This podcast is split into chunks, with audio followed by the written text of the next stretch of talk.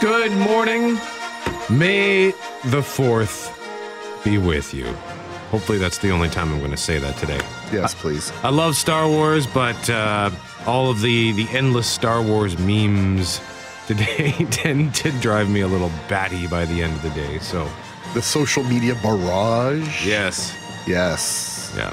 And I, I uh, love Star Wars too, but yeah, this is one day I could do without. Yeah, although I, I suspect in general we're going to be a, a tad crankier. Well, there, there, and we won't be alone today because No. many of us stayed up late to watch the game, and it was sort of for naught. Yeah, fair enough. Uh, two one loss for the Jets, easily, essentially a two nothing game. The Jets got a goal very late in the third period to uh, at least give themselves a chance in the last minute, forty five seconds or so.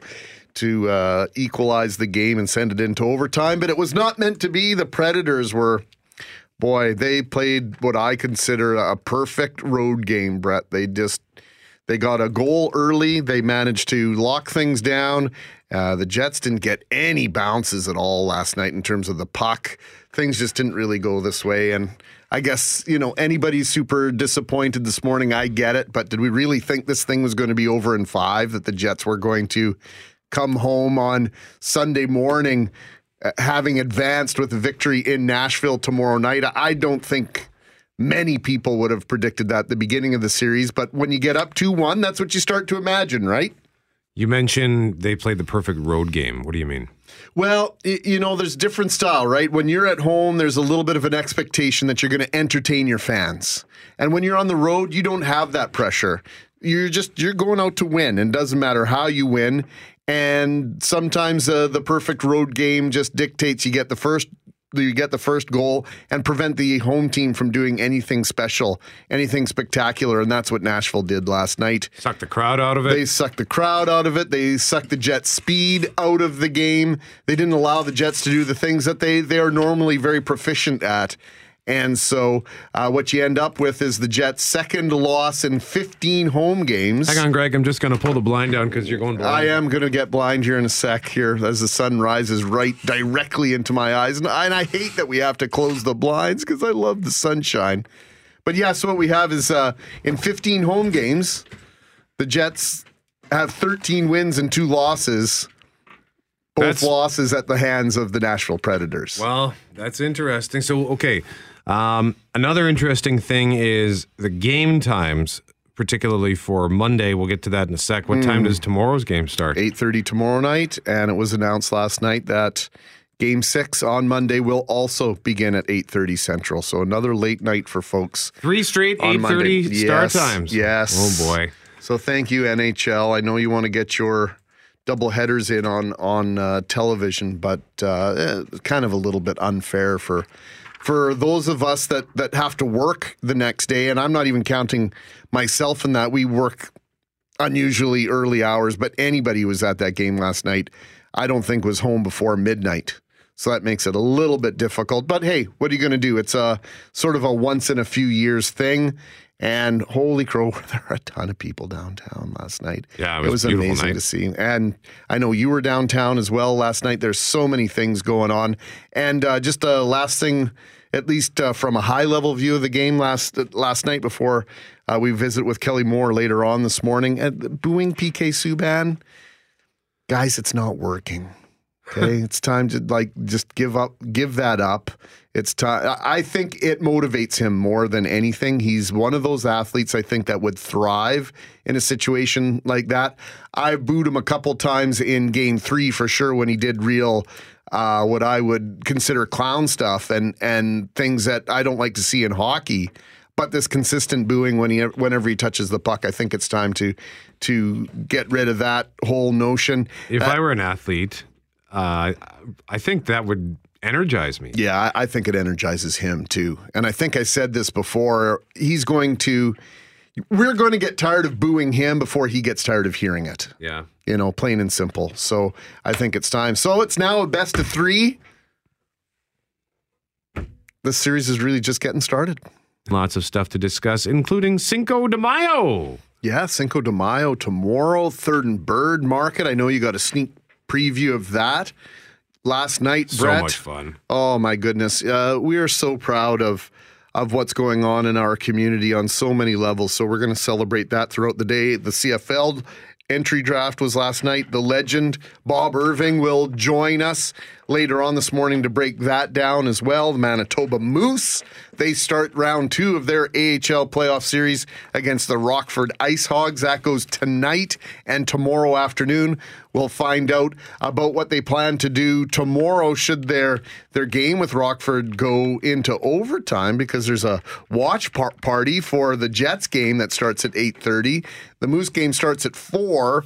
So if that game goes uh, any later than 8 o'clock or so, we're going to have a little bit of a collision here in terms of uh, people at the Moose game and people coming downtown to watch the Jets game down at Bell MTS Place. So we'll find out about the logistical nightmare that could create, but I'm certain that the, the Moose and True North have a plan on that.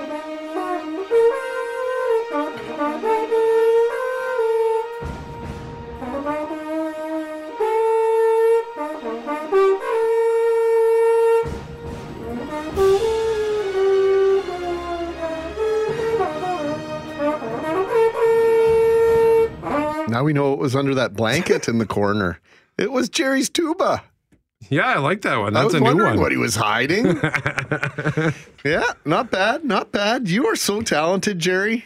Well, you know, I, I, practice every week and I try to come up with something new and original. And uh, I actually been working on that one for quite a while. How Oh. many how many instruments do you play? I haven't counted. Well, I'm going to start keeping track. All right. Uh, that music can mean only one thing. We're going to talk about movies with the Couch Potato. Did Jeff Braun make his way back to the newsroom? Are you flying solo, Brett McGarry? I'm flying solo on this one. Yes, Jeff's. Uh, I mean, he's a busy man. He has to bring us global news at seven o'clock. He will join us for having coffee talking coming up at six forty-five.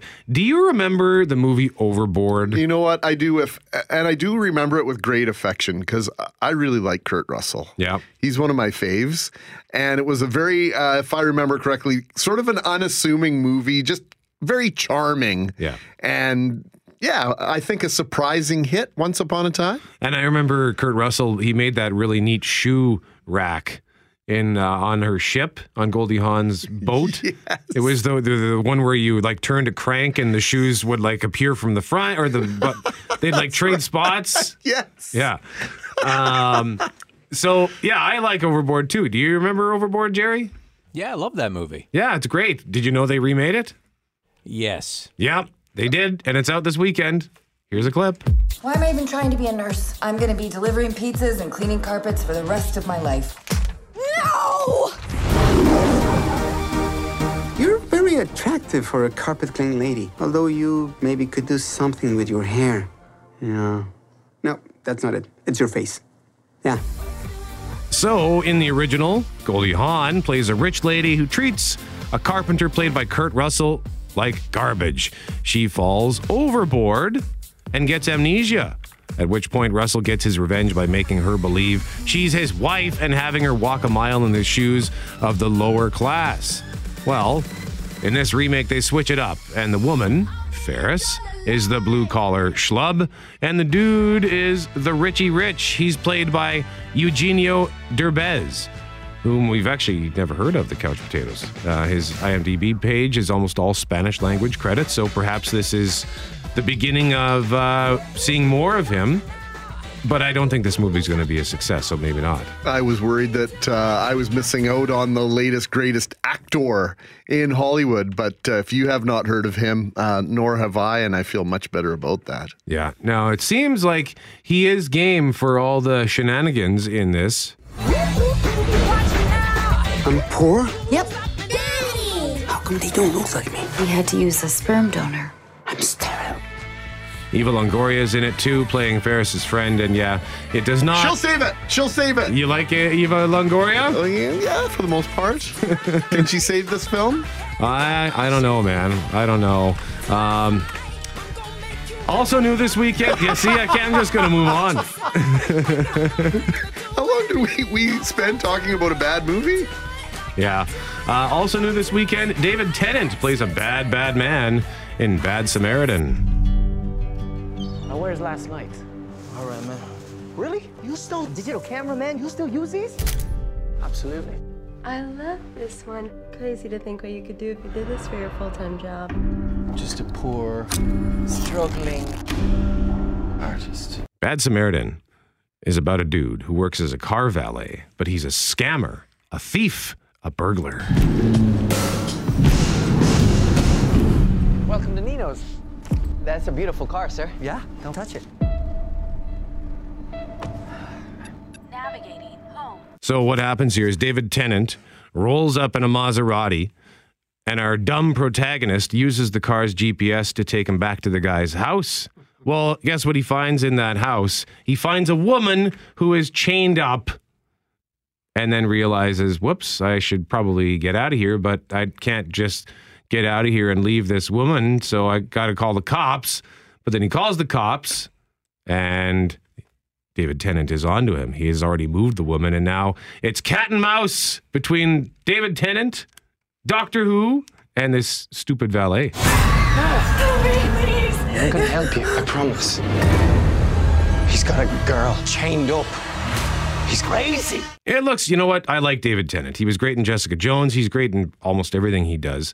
It look he and he looks menacing. He looks like a, he like uh, I don't know if you know what he looks like, but he's got this permanent scowl yes, on his yes, face. yes. Much a scowler. And uh, so I think he could be good as a bad guy. And finally, Charlize Theron has a new one this weekend. It's called Tully. No, no, no. Do you know what a night nanny is? They take care of the baby at night so mom and dad can get some sleep. I don't want a stranger in my house. It's like a lifetime movie where the nanny tries to kill the family and the mom survives and she has to walk with a cane at the end. Get over yourself. Charlize plays an exhausted mom who is about to learn a bunch of life lessons from a magical nanny. Enter Tully. Hello. I'm Tully. I'm here to take care of you. I'm just not used to people doing things for me. I hold a baby all day, and then nighttime rolls around, and I'm supposed to just switch gears like, hello, I'm all sexy now.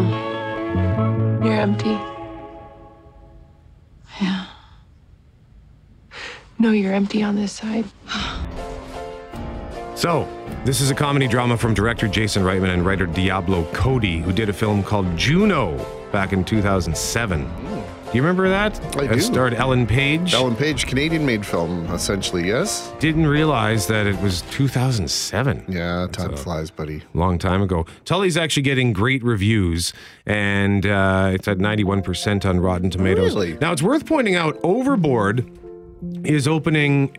I'm just looking at Rotten Tomatoes, and it, it is the the release date for this film, but I am not seeing it listed on Cineplex's website for Winnipeg, and it's not playing uh, in Grant Park either. So I'm just double checking the listings on that to find out if it is in fact playing. But based on what we know about this film, you probably don't want to see it. I, I would sit in the movie theater and watch the previews and decide based on the preview whether or not it was a rental. I'm going to say that this one's a rental without even seeing the preview or the trailer. Oh, and there's a Canadian. There is a movie that looks pretty good though, playing uh, just at Grant Park. It's called Ice Blue.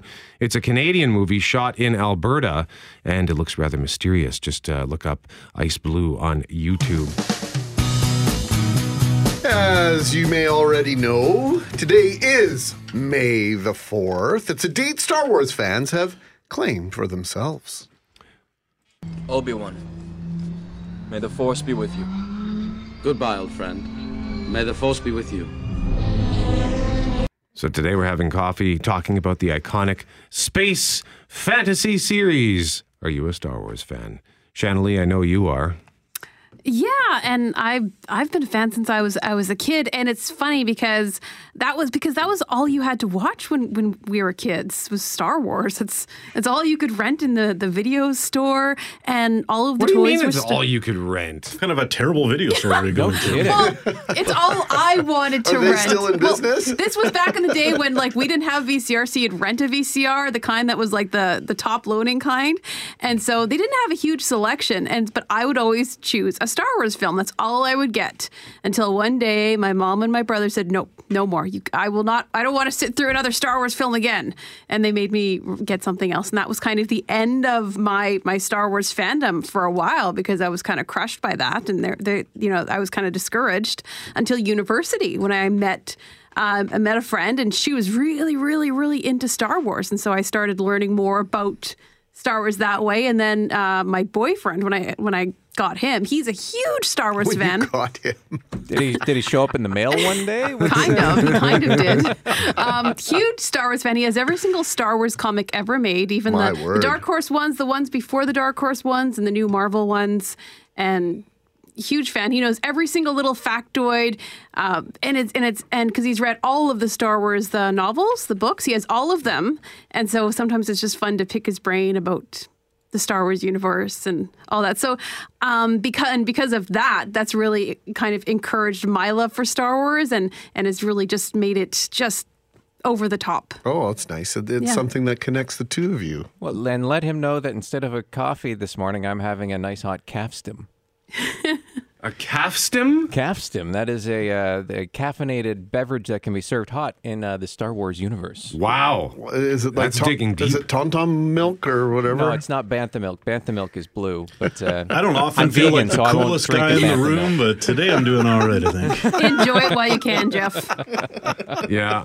Um, well, Jeff, you I mean you're a fan of the Star Wars Yeah, series. uh, not to that extent or anything. No, I have no no idea what Shanley just was talking about for about two minutes there. But I do own all the movies, and I watch the original trilogy every Christmas. I watch the whole thing, and the, the newer ones I've watched several times. I haven't watched those uh, the prequel ones from 20 years ago in probably 15 years. was that but- Ewan McGregor? Yeah. Yeah, like, those were terrible, right? Yeah. Like I've never spent Except- one moment. the third one wasn't bad. Except every now and then you meet. I, I know a millennial who says the second of those, Attack of the Clones, is his favorite Star Wars movie. That's, That's just weird. Do you slap them when they say that? No, that's Well, there for a while, I actually quite liked Attack of the Clones. I sort of like it has the this kind of space noir feel. There's it's like a mystery that needs to be solved, and that, there are times where uh, or parts of the movie that I really enjoy. But the last time I watched it, which was fairly recently, I found myself not quite enjoying it. It's uh, there, a lot of it is just so silly. Uh, when we can, that's another whole discussion about the merit of the prequels, which I, I don't want to open That's that pretty deep. That's Pandora's pretty deep box. it's. It's funny because I'm I'm teaching a friend about Star Wars. So we're making them making my friend watch all of the Star Wars movies in production order, uh, starting with Episode Four, and now the thing is we're on to the prequels. And so I warned them. I warned her. Okay, you know, I'm going to warn you. They're not that great. We have to watch them. We have to sit through them, and we have to sit through them in this order. Um, so we, we got through episode one, and it just watching it again. It's because it's been a couple of years, and it's. That kid is uh, horrible. in Did that she movie. like the original trilogy? Because I can't see a grown up seeing that for the first time, it. thinking that's she, those she are good loved it right after we watched episode five. She's like, "Can we watch the next one right away?" You know, and I I know where you're coming from on that because when you watch them in retrospect, it's like, oh boy, I can see the strings there. Yeah, I can Well, see. and It's the, like- the acting is not very It's good in the there, first but one at either. the time, at the time when you saw them for the first time, closer to when they came out, they were spectacular. But what I wanted to ask is there any other set of films that when you meet someone that says, "Yeah, I've never seen any single one of them," you go, you kind of turn your nose up. I don't know if there's any other film singular or series when someone says that they haven't seen Star Wars, you kind of look at them like they're odd. I think Harry Potter's getting to be that way. Yeah, I suppose it could be. Yeah, I've only I've seen, seen- one Harry Potter so far. I've only seen one of them, and it was the second one. I saw the fifth one. Yeah, I don't. I don't know that I would have that reaction if someone says they'd never have a see a Harry Potter movie.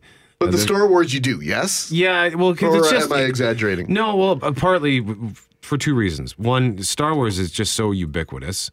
Two, it's it's span has spanned so many generations now. We had movies in the 70s and 80s, and then we had movies in the 90s and the early aughts, and now we've got a new series of movies.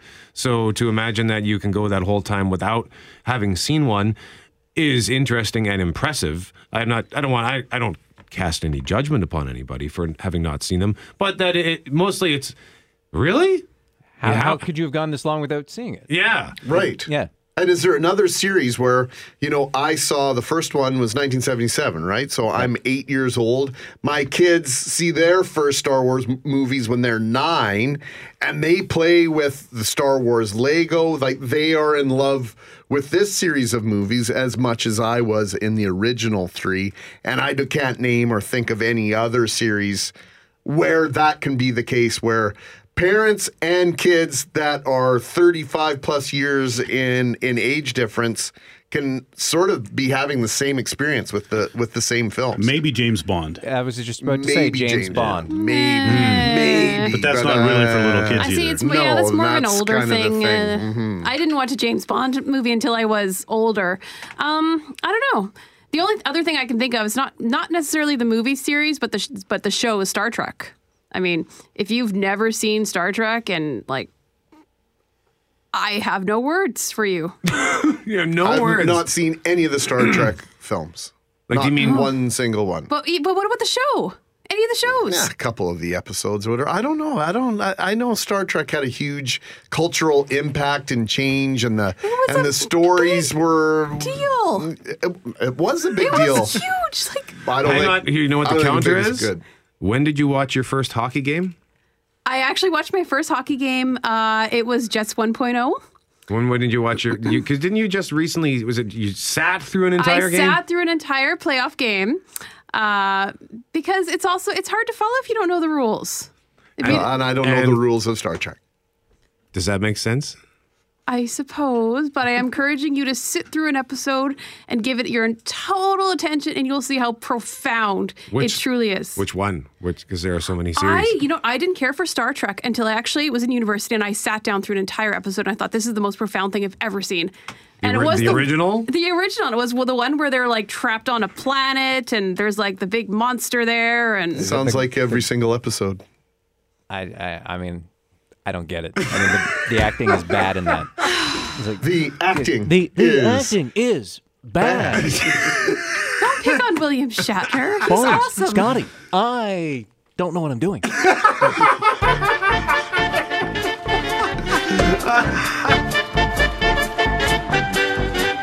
Last night, all dressed up. You were looking like a million dollars last night, Brett. Thank you. You were not dressed in white, unlike about 20 to 30,000 people who were downtown for the Jets game last night. But I was wearing Jets colors. That I didn't notice The, that. the, uh, I mean, the, the, the jacket was dark blue, but it Yes. was a blue jacket, white shirt. I had the uh, like a blue, light blue tie and a little red pocket poof, and gray pants. Nicely done. Yeah. Nicely done. Very nicely done. Hey, the Manitoba Museum is going to uh, get a nice pot of money to change things over there. Uh, Jeff Braun, what did he say in his news? If if you haven't been there since you were in school, you haven't missed much because it hasn't really changed. Uh, that's part of the charm of the Manitoba Museum.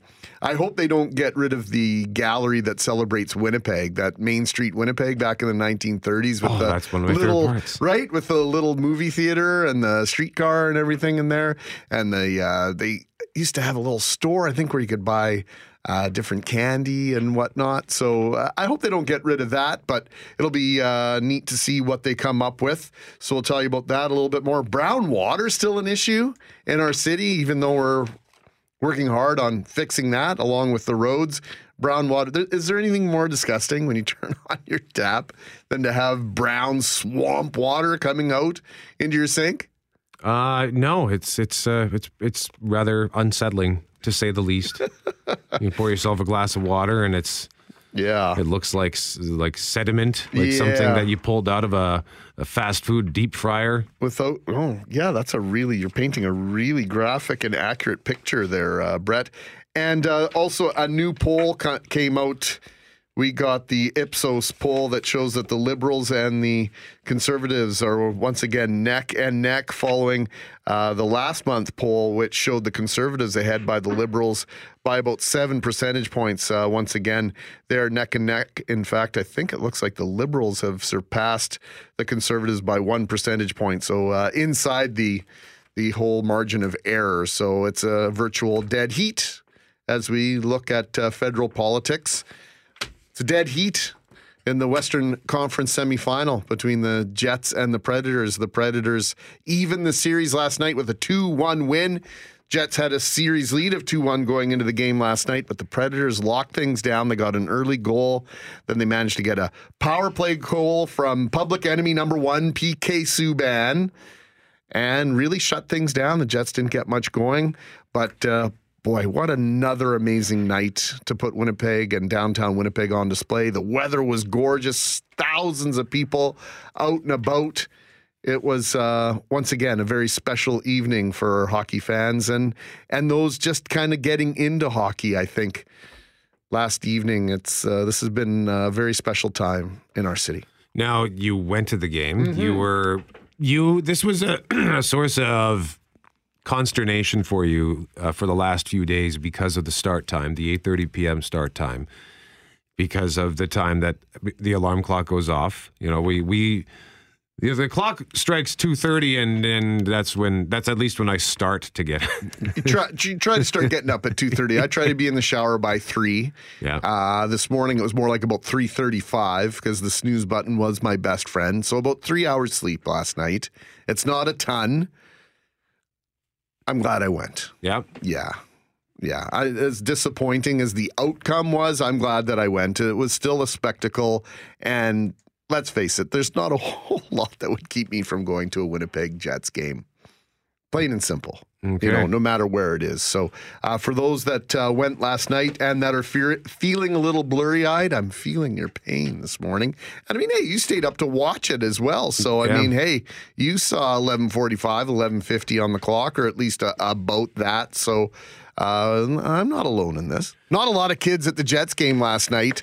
I bet you. I bet you there were there were no kids at the wine festival last night. I didn't see any kids at the wine festival last night, but that was part that was part one of my two sort of pronged evening downtown uh, because I and I'll tell you about the second part in a moment. But our boss said, "Hey, we've got these tickets for the Winnipeg Wine Festival gala dinner tonight. Do you want to go?" And I said, "Well, I have a prior commitment." Can I can I go to the gala for a little bit and then leave? And he said, "Okay, sure, no problem." So I got to go to the uh, the Winnipeg Wine Festival gala and auction in support of Special Olympics. They I think they said it was their 17th, and they've raised 21 million dollars for Special Olympics. So good for them. And it was a five course meal. Sell the wines of Italy are the theme this year.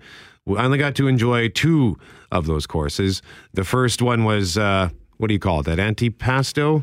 The, fa- the fancy meat. Go with that. Let's go with fancy Italian meat. Yes. Um, and then the second one was a salad that was served in a Parmesan bowl. Like the bowl was made of Parmesan. Oh. And yes, I Oh. tried to eat it, but it was too hard. Dude, we used to have Parmesan cheese wafers uh, with one of the salads at Earl's. It was like my favorite thing to nibble on. Just basically shredded grana padano, Parmesan cheese that you would put in the oven and make a wafer out of it. They did the whole bowl like that. You should have collected them, broken them up, and sold them. So the wine festival was cool, and then uh, we wandered down the street to Hudson's Bay Company into the basement uh, for the Third and Bird Market. We've been interviewing Chandra and Charla from Third and Bird for a couple of years now, and they have these pop-up markets that where they take over the floor of Hudson's Bay, and it's all local vendors. So they the, these local vendors come in and set up shop for the weekend. Last night was the early bird sort of reception. The mayor was there. I missed Mayor Brian Bowman, but he had been there earlier. And uh, I put a whole bunch of pictures and videos on my Instagram if you want to check it out at Brett McGarry, if you want to see for yourself. But yeah, I dropped 100 bucks almost instantly.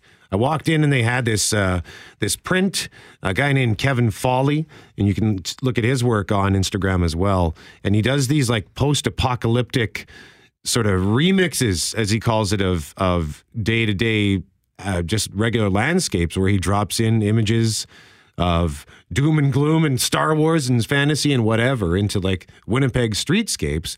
But he also did this special one of uh, the Winnipeg Arena, blending the old and new, which I picked up for you. Which is absolutely gorgeous. Thank you so much for thinking of me and bringing that in. It's like a collage that looks like one sort of arena scape, but is a collage of different eras of the Winnipeg Arena and uh, of, of MTS Center slash Bell MTS Place. It's absolutely fantastic. I'm going to cherish that. It's it's a wonderful piece of work. Yeah, and so that's really nice. Uh, I bought, uh, I found a, a, a stand with a whole bunch of tea towels, and uh, they're celebrating like so much stuff that just had Winnipeg on it. But this one said, uh, I don't, can I say? I'll say it. It says, "I'm a Sandy Hooker." Because it's from San, for to celebrate Sandy Hook, uh, Manitoba, which is just by Winnipeg Beach. So I picked that up for some friends. Uh, Generate Cakes were there selling macarons. They have a new location opening June 1st at the Forks. Sweet Sea Bakery was there. They have a new location opening in Kildonan Place coming soon. I was overwhelmed. It was just there was so much cool stuff there uh, to see, to buy. So if you want a unique shopping experience, you got to go check it out. Third and Bird, Hudson's Bay Company. Go to thirdandbirdevents.com and you can also find them all over social media. Third and Bird. It's really a spectacular time. It seems as though, and I haven't been down there yet, a genuine celebration of all things Manitoba.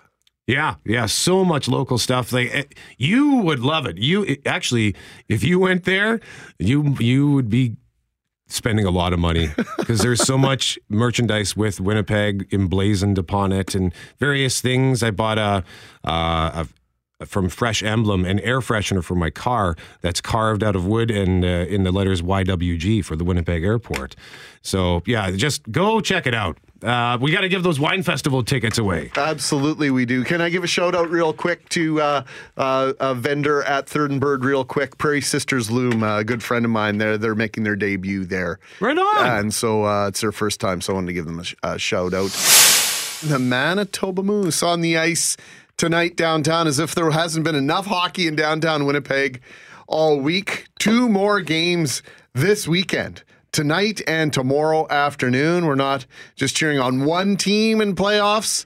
Here in Winnipeg, the Manitoba Moose have made it past the first round of the AHL playoffs, and they will be at home to take on the Rockford Ice Hogs, Rockford, Illinois. And uh, do you know what Thank an ice you. hawk is?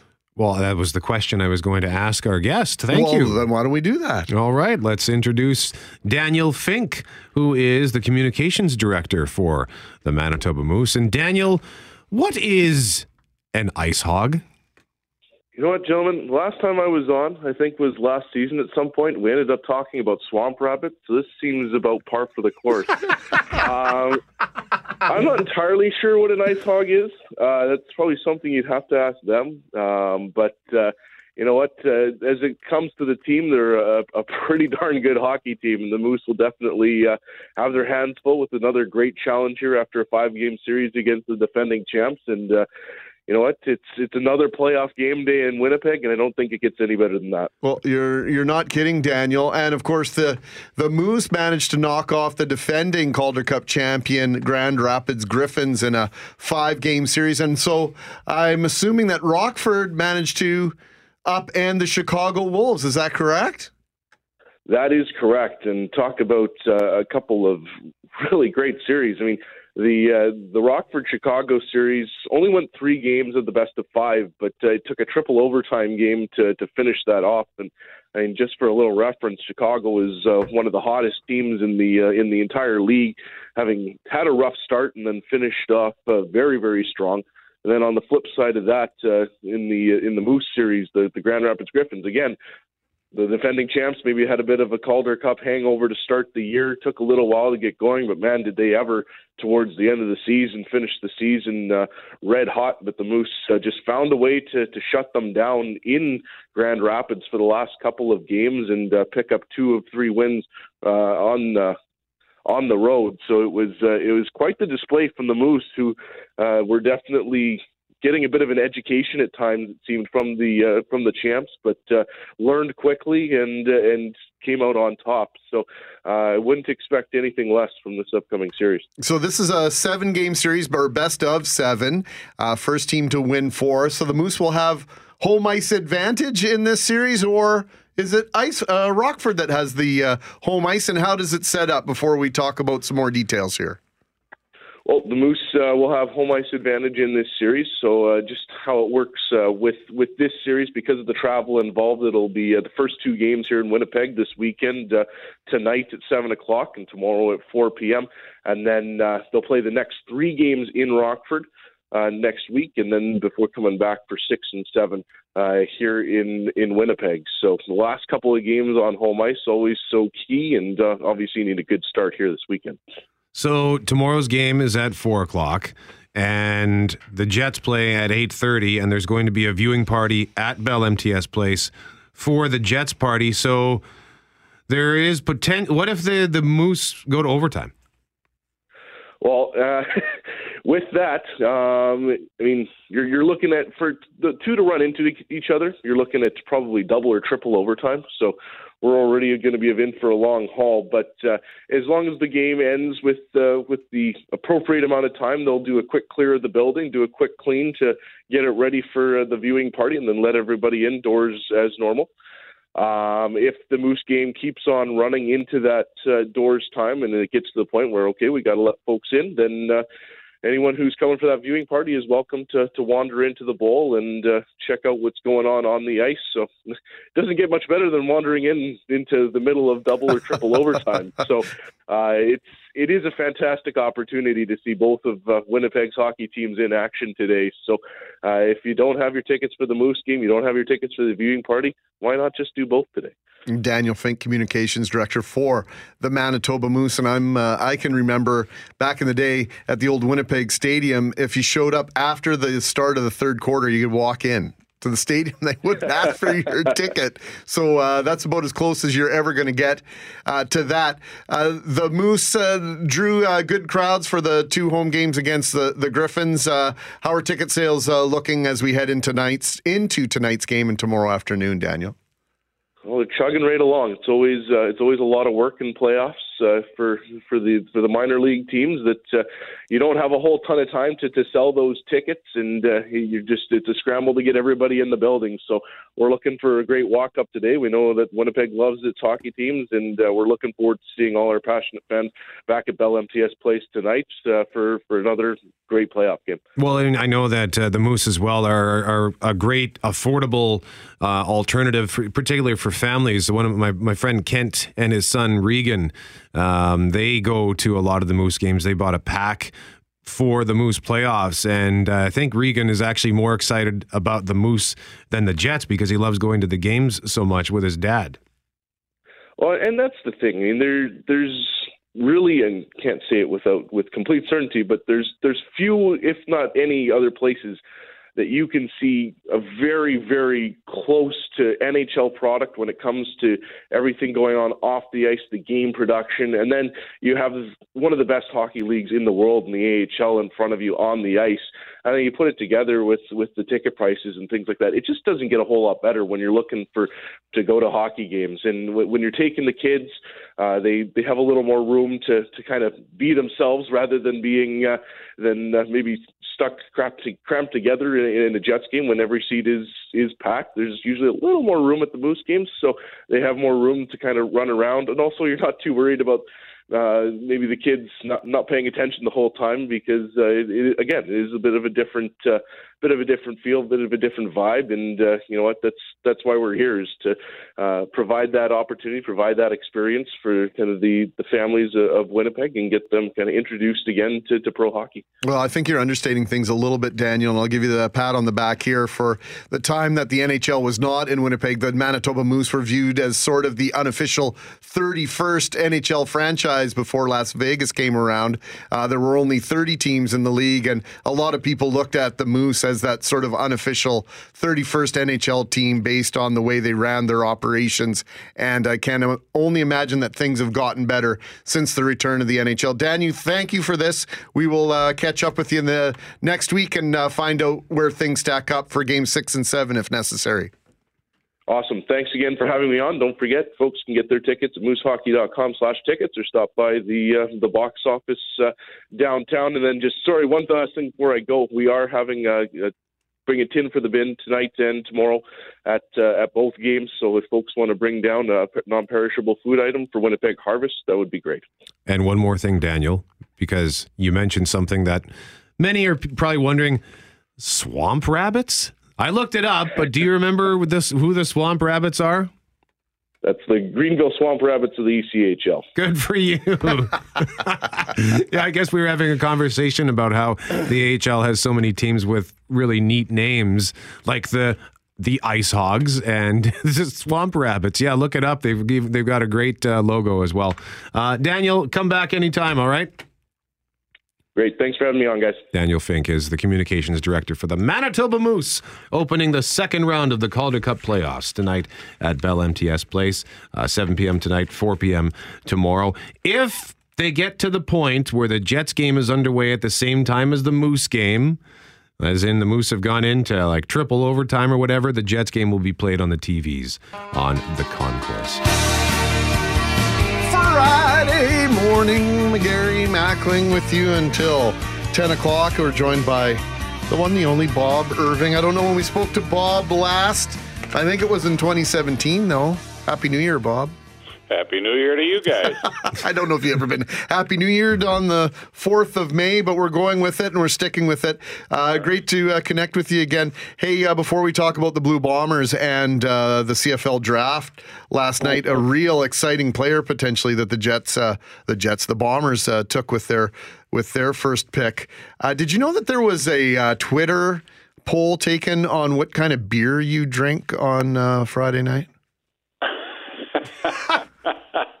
Uh, no, that's the first I've heard of that. Well, you uh, you admitted Who that started you that. Uh, a, a guy by the name of North End Rick. He is a Twitter machine. Okay. And uh, you admitted that you were going to uh, and, uh, crack a cold one and sit back and just be a fan and watch some hockey. I remember that tweet. Yes. Okay, so North End Rick says, okay, folks, since he's admitting to tipping back a beverage this evening, what beer, beer do you believe Bob Irving drinks? Is it an American brand, something international, or is it Canadian or even local? I'm going with Keith's, and there were many people who weighed on this, and uh, Canadian or local won by a considerable amount with 70 six percent of the votes. What kind of uh, hoppy beverage did you indulge in, Mister Irving? Well, you know, that was so long ago now, I can't remember. But I am a uh, an equal opportunity beer drinker. I can tell you that. And uh, uh, every time I go buy a case at the liquor store, which isn't that often, I don't want to make this sound like I'm, you know, I'm over the top on this, but I get a different kind. But it's always a Canadian brand. So there you go. There we go. So the uh, masses are correct. Attaboy, Bob. You are the friend of so many uh, over the years. And so tell us a little bit about Rashaun Simonise, uh, a player. Do, do, we call it a checkered past? Well, yeah, that might be a little strong, I guess, Greg. Uh, Rashaun, Rashaun Simonise uh, played at the University of Calgary. He's a Vancouver native, and he really blossomed in 2015 with uh, the Dinos. He was an All Canadian. He caught 65 passes for 1,013 yards. That's a lot in an eight game CIS at that time season. Uh, but he was declared academically ineligible for the next year, so he uh, held his own uh, sort of uh, camp, and a bunch of NFL teams came to look at him, and the Cincinnati Bengals signed him. And he played four preseason games with them in 2016 and anybody who can survive four preseason games down there has some talent, obviously. Caught a couple of passes, but then was cut in September after testing positive for PEDs. And the story that's performance enhancing drugs. And the story I've heard is that he was kind of undersized uh, when the Bengals signed him, and so he took something that allowed him to add some weight very quickly. Uh, that's the story I've heard. Anyway, uh, because of that positive test, his draft year in the CFL was deferred by one year from 2017 to 2018 this year. So he went and played junior football for the Okanagan Sun and was brilliant again. He had over a thousand yards and was named an All Canadian. And last year he played some junior and he wound up playing a little bit of indoor football in the U.S. So this year he was eligible for the Canadian draft. The Bombers uh, had him here for the combine. They interviewed him. Uh, they were very impressed with his attitude and the fact that, you know, he said, I've made some mistakes, but that's all behind me now, and I'm ready to get serious about my football career. He's a tremendous talent. He's six five, uh, just over 200 pounds. Uh, he's got good speed. Uh, you know, he's apparently extremely good athlete. Uh, and so, you know, he's a guy that uh, we'll be watching very closely when rookie and main camp opens. So the Bombers uh, picking him at number 12 after trading their pick. And I guess uh, the one thing we didn't know going into last night is the fact that this uh, pick of Simonise may have been induced somewhat by an injury to Matt Coates. Yeah, Matt Coates, uh, I think the fans will remember Greg uh, came on and started a number of games at the end of last year and played very well, one of the Canadian receivers in their lineup. He suffered a training injury this winter, uh, foot injury, and he's not going to be ready for training camp. And uh, the Bombers aren't sure he'll be ready for the start of the regular season. So that heightened the, you know, the necessity to add to their Canadian receiving depth, and uh, thus the drafting of Rashaun Simonise. And then with their second pick, they took Daniel Petermann from McMaster, a, a receiver who again showed very well at the combine here in Winnipeg back in March. So I know I talked to Kyle Walters a bit last night, and he was very pleased that Petermann was there at pick 26. Uh, they they thought they'd get either Simonise or Petermann with the first pick, but they wound up getting both of them, and you know that adds to their Canadian depth, especially in the light of Coates being injured.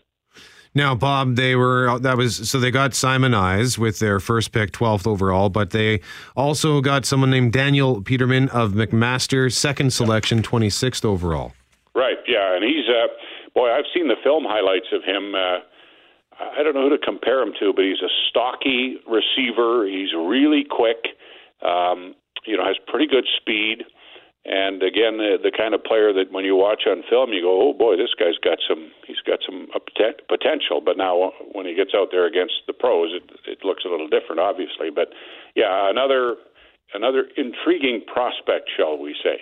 Now, obviously, important to build through the Canadian draft. It was a, an area that was a shortcoming for the Bombers for a handful of years. We, the Blue Bombers seem to have turned that around to the point where you're not even necessarily expecting. You're obviously hoping Simonise can come in and, and claim a spot of some sort. Uh, but for for several years, Bob, the Blue Bombers were picking offensive linemen, and it was almost as though they were anointed at least some sort of playing time in their rookie year because the Blue Bombers were short on quality Canadian offensive linemen. Yeah, they've really stockpiled in that area, Greg. Uh, Sukh Chungh, Matthias Goossen were top draft picks. They're starters now on that offensive line. Uh, they drafted uh, Geoff Gray from the U of M last year, and he may or may not show up here. But they've got Qadr Spooner, who was a draft pick last year, another offensive lineman in the hopper. So they didn't feel the need to go after an O lineman. And I think seven of the first nine players taken yesterday in the draft were offensive linemen, and that's not unusual. That's that's kind of typical. Uh, CFL teams often look in that area when when they're in the first round of the draft, but the Bombers just didn't feel the urgency, and that's why they made the trade out of the first round. And next year we'll have two first round picks. So uh, Kyle Walters really has done a great job, you guys, with the draft. He's you know, very it's very rare for a player, a first round pick in the CFL, to come in and make an impact in his first year. It takes some time. Uh, but Walters has done a wonderful job. I look back to the 2015 draft. Uh, they got Sukh Chungh, and then two years ago, uh, they took uh, Trent Corney, Michael Couture, and Taylor Loffler uh, in a row, and those players have all made an impact with the Bombers. So they've done a great job stockpiling their Canadian talent. So, Bob, how optimistic should fans be as we get ready for the 2018 CFL campaign? Well, Brett, I think they should be very optimistic. The team won 12 games last year. They were 12 and six. They've lost some players, but they've added some as well. So I think that's kind of a that's kind of an even Steven split. The problem, and I tell all the fans who ask me about this the same thing. The problem the Bombers face is the Western Division is going to be incredibly tough. BC will be better. Saskatchewan will be good. Edmonton and Calgary will be good. Uh, and I think the Bombers will be good. So I can hardly wait for it to start. I mean, the home openers against Edmonton, the season openers against Edmonton at Investors Group Field, and we'll get an early indication of where it's going. But I think the Bombers are going to be good, but so are the other teams in the West. So uh, hey, let's let's roll it out and see what happens. 28, 28 days, 10 hours, 45 minutes until the Eskimos and the Blue Bombers get underway in the first preseason game. And uh, this weekend on Saturday, May the 5th, tomorrow, 9 a.m. till 2 p.m. It is Fan Fest. All sorts of great activities on the field at Investors Group Field for fans. My kids have been there in the past. The weather's been kind of lousy. The last couple times they've done this, it's going to be spectacular tomorrow. Bob Irving, thank you for this. And uh, get back to your uh, off season training. May 16th is when I come back full time. That's when rookie camp opens. So I'm going to take the next few days to do what uh, Brett likes to do, and that's play a little golf. Attaboy! You do yeah. you do all those ads for Breezy Bend, and I always wonder, does Bob actually get to go play? Good for you. Sometimes, yeah, occasionally, yep. okay, right on, man. Thank you very much, Bob Irving, the voice of the Winnipeg Blue Bombers. I got my maracas today. You forgot them. Well, I didn't bring them. okay. Forgetting means that I had planned to bring them, and I and I, I admit I, I did not. Tomorrow is a huge day for for Mexicans uh, around the world, and in our community here we have uh, an outstanding uh, group of uh, Mexican. Uh, nationals and former Mexicans in our communi- community, and one of those is with us this morning. Alma De La Torre is with the Mexican Association of Manitoba. She's here to tell us about the big party. Good morning, Alma. Good morning, Great Brett to make Greg. great to make your acquaintance. Thank you. Thank you for giving us this opportunity to talk to your listeners. It's wonderful. The thought of just having this community event and sharing it with everybody that has actually shared their costumes, their country with us is just great. How many Mexicans are there in, in Manitoba? Don't know. I have no idea, but I can tell you I have been here for 14 years and the community seems to be growing and growing and growing. It's not only in Winnipeg, but in Brandon, there is a strong community of Mexican people. I was living in Ashern, Manitoba for quite a while, and I was the only Mexican. And every time I came to Winnipeg, just listening to Spanish in the street was just a call. And my husband used to say, Hey, why are you talking to everybody on the street? They are speaking Spanish. I need to go to them. and I found the association, and now I know that there is more and more people coming, or at least finding each other. Where are you from? I am from Mexico City. What brought you to Manitoba? Well, my husband is a chemical engineer, and he was brought by a, by a Canadian company to implement some uh, projects. Only for three years. We've been here for 14. We love this country that much. Wow. Yeah. I love those stories of where you're coming for a weekend and you, you stay for a lifetime. Yes. So I think a lot of people are under the impression that Cinco de Mayo is Mexican Independence Day, but that's not exactly right, is it? that is not right. Um, it's an interesting story. Cinco de Mayo is the day in which the Mexican defeated the French French army that was trying to invade Mexico. But here's the thing: we actually didn't defeat them; we just stopped them for for one day. Cinco de Mayo is 5th of May. That's the day of the battle when it happens in 1862. And actually, we stopped them, but at the same time, the Civil War was happening in U.S. and many Hispanics were fighting for their freedoms and democracy. And when they heard about us beating the French army, they thought we have won the war. But it's just like the Jets; they lost the game, just the one game. There is chance for them to come back. French came back and took Mexico. The story is not about that war, it's about the fact that the Mexican army didn't have many resources and they actually called citizens like you and I to come and fight with them. They grabbed machetes, they grabbed sticks, they grabbed whatever they had and they faced the army. So it's about the Mexican um, way of dealing with life. We just don't give up. And we always find a way to celebrate something. Cinco de Mayo is nothing but a great excuse to get together. So it's uh, the 15th anniversary of the Mexican Association of Manitoba. That's right. What do you guys do? Well, I'll tell you a little bit about the association first so you get an idea of why the events that we're going to do this year. The association is a nonprofit organization that uh, works thanks to the effort of volunteers. Nobody is getting paid there, there is just pure passion, passion and uh, the willing willing to share who we are and what we love about our country the things that we miss but also the things that make us connect with you canadians uh, the association has been working on connecting people for 15 years, and this year is special. Because of that, we will have the Cinco de Mayo celebration for families to come and join us. Doesn't matter whether they are Mexican or not, everybody is welcome to come. Later on, we're going to participate at Folklorama with one of the best pavilions you have ever seen. I promise that. We're bringing the Veracruz University to perform for us. Oh. And uh, Veracruz is actually turning 150 years next year. So you can expect a big, big thing from the Mexican Pavilion. After that, we will ha- participate in cultural days. Then we will have the Independence Day, which is actually the big, big celebration in Mexico. The date for that is September 16, and we will have more information coming close to that. That is going to be a big party, not only because of the Independence Day, but because we will amalgamate also the anniversary of the association in a gala event. No, we only have 30 seconds, so we have to be quick. But I understand you need volunteers for Folklorama. How do they, uh, anybody wants to volunteer, how do they get in touch with you? Well, they can access the website. That's www.mexicanmb.ca. Mexican with a Y, not an I. Okay. And uh, the Cinco de Mayo uh, potluck, uh, that's happening as well. It's open That's for the public, right? So tomorrow from 5 to 7 p.m., we are going to have activities for grown-ups and for children. We're going to have a setup for people to play soccer, to enjoy a bouncy castle, to enjoy salsa lessons.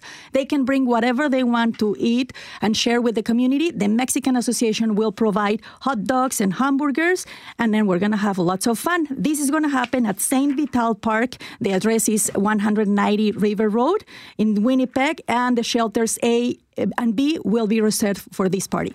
Alma de la Torre, Public Relations Officer of the Mexican Association of Manitoba. Thank you very much for joining us. Thank you. Have a fun day. We'll have to find an excuse to bring you back. Greg McGarry with Greg Mackling on 680 CJOB. Oh, is this uh, Supergirl? Yes, it is. Very good. Supergirl theme from the, the CBS, then CW show. Um, and the reason why we're playing that music is something we'll explain in just a moment. But before we do that, Oh, yes. who won the Carol Burnett tickets behind the glass, Jerry? Valerie Popowich. Valerie Popowich. I think I recognize that name. Valerie is a longtime listener of this radio station. Is that calling from the, or should we say where they were calling from? Uh, no, we'll No. ask later. We'll ask later. We'll confirm later. Okay. We're hoping it's from a, a, a certain place, but Yeah. we'll we'll talk to you about that uh, later on. We saw it on the dis- the call display, and we we knew, we know that they're very loyal listeners. Uh, but the question was what? Carol Burnett did not perform her show by herself. She was an outstanding talent, but she had a little bit of an ensemble cast to help her out. And we wanted to know who the rest of the cast was. And Jerry, who was the rest of the cast? You did not need to look this up didn't- either. I did not. I'm very proud of you. Uh, Tim Conway, Yes. Harvey Korman, Yes. Vicki Lawrence, Yes. and Lyle Waggoner. Very nice. Very nice. Very nice. Right on, Valerie. Congratulations to Beat the Box Office Tickets. Carol Burnett, an evening of laughter and reflection where the audience asks questions. September 27th, Centennial Concert Hall. Tickets go on sale Monday. It's an exciting, exciting time for comic book lovers because tomorrow is free comic book day at participating stores. And this weekend, the Prairie Comics Festival is on at the Millennium Library. So, this festival is not only a place to discover new stories, but you also get to meet the creators behind them. And we are joined live in studio by well established comic book artist and writer Mariko Tamaki, who is a guest at the event. Mariko, welcome. Thank you. Actually, I'm just a writer, not an artist. Not an artist. Not an artist. Okay. Well, I mean, hey, I, sorry I have about the that. soul of an artist, but I'm not an actual. I you- can't make it happen on the paper. Well, you could you could argue that the artistry is in crafting the words, right? Oh yeah, I mean, I argue that all the time. Uh, yeah, for sure. What an incredible way to make a living. I mean, it's it's the weirdest job. I wake up, you know, at ten o'clock, and I put my, you know, get my coffee, and I watch like an hour of television, and then that's like my like break into my day. But that's like a legitimate way to start my day now. Like, oh, I have to watch Iron Man three again, just like get in the mode. I like, like I just feel like the number of times I watch that movie now, people will be like, "That's a lot," but I'll be like, "Well, it's kind of my job." So, what comics are you currently writing for? Uh, so I'm currently working on X23 for Marvel. And I'm, for those who aren't familiar, who's uh, X23? uh, daughter of Wolverine. Thank you. Uh, and uh, I'm working on a Harley Quinn book for DC Comics. okay. And uh, I also write a Lumberjane series, uh, which is uh, based on the comic book. I write like a middle grade prose series uh, based on tho- those books. So, you get to write for both Marvel and DC. I do. How does that work? Uh, you know, very well. You know, they're two employers. They're both very nice employers, and I, I like them both a lot. Um, and it's really, you know, I think of it as like the, the the individual characters and individual jobs, which I am so happy to have. Yeah. Yeah. And what other you you've all Jerry played Supergirl. Yes. You, you spent some time writing for Supergirl as well. I did a Supergirl comic, um, which is actually going to be uh, released as like a the whole collection uh, with this amazing artist named Joelle Jones. It was called Supergirl Being Super. So yes, I also got to write about uh, Krypton and stuff like that, and discover, you know, it's writing these superheroes. You get to find out all this weird stuff like about their powers, like I was talking with an editor and she was like, "Oh, she has the power to like blow like really cold breath, like Yeah. it's like a power." And I was like, "I never thought of that as a power, but that's good to know." So then you can incorporate that into a story. How deep does the backstory go that you have to the storylines, the previous storylines, that you have to keep all straight in order to uh, be true to the character development and the stories? Well, it depends if you're writing in continuity or out. So, for example, I did a She-Hulk comic, uh, a couple comics for Marvel, and there it was in continuity. So you do have to know, obviously, all of her of her complicated, very complicated past. Uh, and then you do like I keep all these notes where I'm like, this happened to her, and then this happened to her. Um, but then sometimes you get to do out of continuity thing. The Supergirl was out of continuity, so then you get to make up your own backstory. But then it's also equally complicated because then you have to know all the stuff because you made it up. Um, and then that is also, you know, that's a whole other thing to remember. Now, when it comes to terminology for comic books, uh, it's either comic book or graphic novel. Right. And uh, many wonder probably, is there a distinction between the two? So I'll ask you that. It depends how nerdy you are. So technically, all comics are uh, images in sequence with like some sort of narrative element to them and a combination of words and pictures. So if you have images in sequence that are telling a story, that's a comic. Uh, you know, the the graphic novel is basically the invention of the publishers who wanted to publish comics but not have it seem like, you know, they were doing this lowbrow thing. They wanted it to seem very literary. So calling it a graphic novel as opposed to a really big comic is, you know, nicer and maybe like more due of like fifteen ninety five for like a, a whole thing. Uh, but really comics are a medium as opposed to like a a kind of like yeah, like it's comics now people think of them as like having a staple and graphic novels are like thick and more expensive but really all of it is comics. It's like film. It's like comics. Uh, Pardon the terminology, but do you marvel at the fact do that, i? that so many of the top movies made in the last two decades are based on comic book heroes and villains?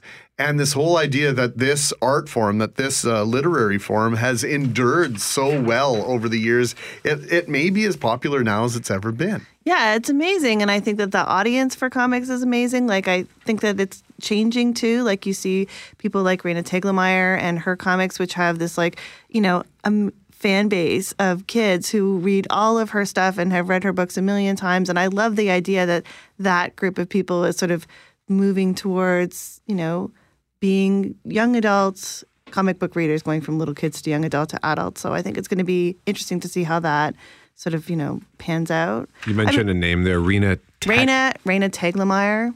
It- She wrote a comic book called Smile and a comic book called Drama. Um, she wrote many comic books. And every if you go to a kid's house, like if you go and talk to a twelve year old and you ask them if they've read Smile, the chances are very very high that they have. Okay. Which is you know that's great that they've read a book. That's amazing, and it's a really good book. So that's awesome too. Now, you also have, uh, we've talked about uh, your affiliation with Marvel and Yes. with DC. Uh, you also wrote something called Skim. Yes, I did a comic. Skim was my first comic that I did with my cousin Jillian Tamaki.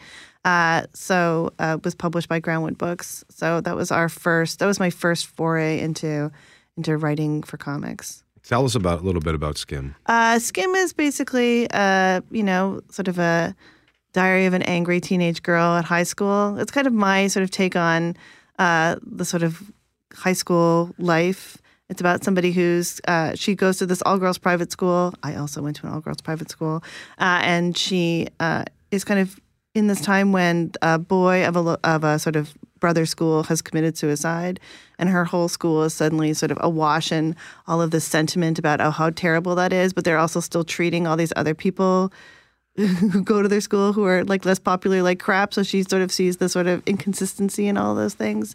And it's about falling in love and kind of sort of, you know, that sort of moment when you realize when you are an outsider and you suddenly take that step into like liking yourself as an outsider as opposed to just feeling like like it's a mistake somehow that you're an outsider. I wonder how that first conversation went, went with your parents when you told them that this is what you're wanting to do with your life. Were, Oh they gosh. supportive or? Uh, well, I mean, I think it's a really weird job, you know? Like, it's not like you're saying, like, I'm going to be a doctor. You're like, I'm going to do this thing where I'm going to get paid only when I hand in something. And mostly me getting paid is going to depend on the popularity of this thing and whether or not people sort of really enjoy what I'm doing. And this is a very complicated field. My dad has uh, often said to me, he's always like, well, there's, you know, there's other, like, you could be right for Hallmark. My dad has always kind of brought that up as like a good writing job. Like, people always need for cards. Hallmark. I know, which is also like about to be, you know, pretty defunct. I would imagine. Like, how much longer are people going to be buying, buying green cards? But at the time, it seemed like a like a good gig. So, I mean, they're incredibly supportive. The reason that I can be an artist is because for many years of my life, my my parents. I had the bank of my parents who Sure. were giving me really great loan rates so that I could pay my rent. So I can't do what I do or couldn't do what I do without them. But I think it is a befuddling job to support as a parent. What's Like- li- what is it like writing a comic? Uh, like, when you is it just writing words on a page and then handing it in, or do you have to like give direction on what you want to see in the images? I think the closest thing is if you think of like a film script or a like a like a play, like Yeah. this idea that you're describing action uh, and dialogue and narration, and then that the sort of visual what does actually appears on the page is going to get filled in by somebody who's going to do an illustration. Um, I mean, it really is a co-writing process that happens in two very distinct parts. What I try to do is because there is no like specific comic book script format. Everybody kind of has their own way of doing it. Marvel has a way of doing it. Um, you know, graphic novel scripts look very different than comic book scripts. Uh, but what I try to do is be as clear about what the story is from my perspective and what I think is happening on the page, and then give who I'm working with enough space that they can also sort of tell the story from their perspective using what I've you know set out. Well, I think we have to leave it there for time purposes. But uh, Oh. Mariko, it's been fascinating chatting with you. It's been fascinating chatting with you guys too. She's going to go see Avengers today, I think. That's it. Yeah. I'm gonna get a How is manicure and see Avengers. How is it that like you weren't one of the first 150 people on the planet to see this movie? Um, I just it's been, been been busy, so I haven't had a chance to go see it. I mean, I, maybe it's because I'm so so uh, tied to watching my other. Like I've just also watched Thor like for the third time recently because it's Ragnarok? on my phone. Yeah, I'm such a Ragnarok obsessed I, fan. lo- I, I saw it twice in theaters. It's amazing. Yeah, I'm like a Taika Waititi. I'm obsessed with him. So I've seen that. So I feel like maybe it's because I watch those movies so often that I don't then like like lift my head up and go and see the next thing as quickly as other people. but I'm if- going today. If you're a fan of Thor, I can tell you you'll be happy with what you see in Avengers Infinity War. Very excited. Mariko Tamaki. She's from Toronto. She lives in Oakland now. She writes comic books for Marvel, for DC. She writes her own independent comics. She's an award winner and she's at Prairie Comics Festival happening at the Millennium Library. There's a reception tonight uh, from 8 until 11 and then it's on tomorrow from 10:30 to 5, Sunday from 1 to 5. Tomorrow, by the way, free comic book day at participating comic stores. Mariko, thanks for coming to visit us. Thanks for having me. That's all the time we have. I'm Brett McGarry. He's Greg Mackling. Thanks to Behind the Glass Jerry and Shannon Vidal. And thank you for listening to CJOB.